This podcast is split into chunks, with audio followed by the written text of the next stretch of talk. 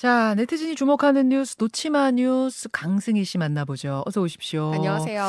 아, 뭐 온라인상에도 역시 이태원 관련된 이야기들이 넘치죠. 그렇습니다.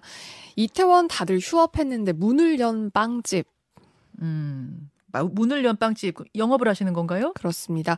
어, 사연이 있었는데요. 참사 현장에서 200m 정도 떨어져 있는 가맹점 빵집입니다. 그런데 가게가 지금 모두 거의 다 문을 닫은 상태잖아요. 네. 그러면 현장에서 고생하시는 경찰, 소방관들이 쉴 곳이 없지 않냐. 음. 잠시 들어와서 무료로 커피라도 한 잔 하시라. 그러면서 늦은 밤까지 문을 열어둔 빵집입니다. 아. 맡은 자리에서 할 수 있는 일이 뭘까 생각을 해보다가 음. 애쓰시는 분들을 돕자라고 결정을 하게 됐다고 해요. 네. 실제로 현장에 투입된 경찰과 소방대원들이 이 가게에 들렀다가 고맙다라고 인사를 하고 가셨다고 하고요. 음. 지금 누리꾼들도 너무나 따뜻한 사장님이다.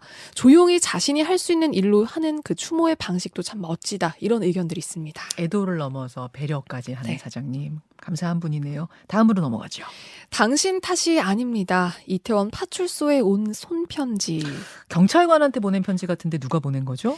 14년째 이태원에 거주하고 있다는 한 주민이 들고 온 겁니다. 음. 그제 오후에 이태원 파출소 문을 두드리고 감사하게 생각해요. 이 말과 함께 음료수 박스하고 손편지를 놓고 갔다고 하는데요. 음. 내용이 이렇게 적혀 있습니다. 언제나 시끌벅적한 이태원에서 항상 수고해 주셔서 감사하다. 늘 최선을 다하셨을 거란 거 잘 알고 있다. 이렇게 적었고요. 그러니까 좀 필요 이상으로 자책하지 않으셨으면 한다는 그런 말을 남겼습니다. 자, 놓치마 뉴스 2부로 넘어갑니다.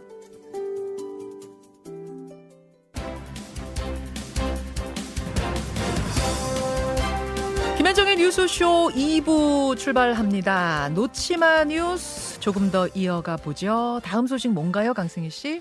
손흥민 부상, 월드컵 비상. 어, 어제 스포츠계에 큰 뉴스였어요. 네. 그러니까 경기를 뛰다가 어깨에 부딪힌 거죠? 그렇습니다. 상대 선수의 어깨가 은벤바라는 상대 선수와 공중볼을 다투는 과정에서 네. 은벤바의 어깨에 얼굴을 강하게 손흥민 선수가 부딪힌 겁니다. 음. 눈을 감싸, 그러니까 눈을 보호하는 그 뼈가 골절되는 안화 골절상을 입은 걸로 지금까지 확인이 됐어요. 예, 예. 당장 월드컵 출전에 비상이 걸렸습니다. 개막까지 지금 한 2주 조금 넘게 남았거든요. 음. 안화 골절의 경우에는 회복을 하는데 최소 4주 정도 보고 있는데요. 한 달. 네. 그즈음이면은 우리 조별리그 3차전 직전이 됩니다. 그러네요. 이미 2차전까지 지나갔어요. 그러네요. 관건은 이게 회복의 개인차가 좀 있기 때문에 얼마나 빠르게 회복할지가 일단 그 여부가 되겠고요. 음. 어, 그런데 실제로 이 회복한 사례가 있기는 합니다. 그러니까 좀 빨리 돌아온 선수가 네네. 손흥민 선수와 비슷한 부상을 입고 수술을 한 뒤에 18일 만에 돌아온 벨기에 선수 사례가 있거든요. 음.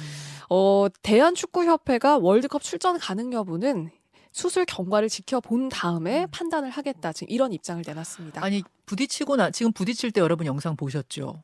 부딪힐 때 영상을 보면 진짜 눈 주변이 움푹 들어갔어요. 네. 그래서 아, 저 굉장히 큰 부상 같다 했는데 끝까지 벤치를 지켜서 네. 그래도 팬들이 아 그래도 그렇게 큰 부상은 아니겠다고 네, 안심했는데 알고 보니까 그게 아니었던 거예요. 그렇습니다. 수술을 해야 되는 상황. 네, 지금 일단 어, 주말에 빠르면 주말에 수술대에 오르는 예정입니다. 아유, 예 무엇보다 일단 선수 건강이 중요하니까요. 빨리 회복했으면 좋겠습니다. 네. 다음 소식이요. 새 마스크 뜯어서 바로 쓰지 마세요. 이거는 무슨 얘기입니까? 새 마스크 쓰기 전에 그 냄새 느껴보신 분들 많으실 거예요. 화학약품 냄새 같은 거요. 아, 예. 실제로 마스크에서 휘발성 유기 화합물이 방출된다. 이런 해외 연구 결과가 최근에 나온 건데요. 아. 해외 저널 환경과학과 기술회보에 실렸습니다. 예.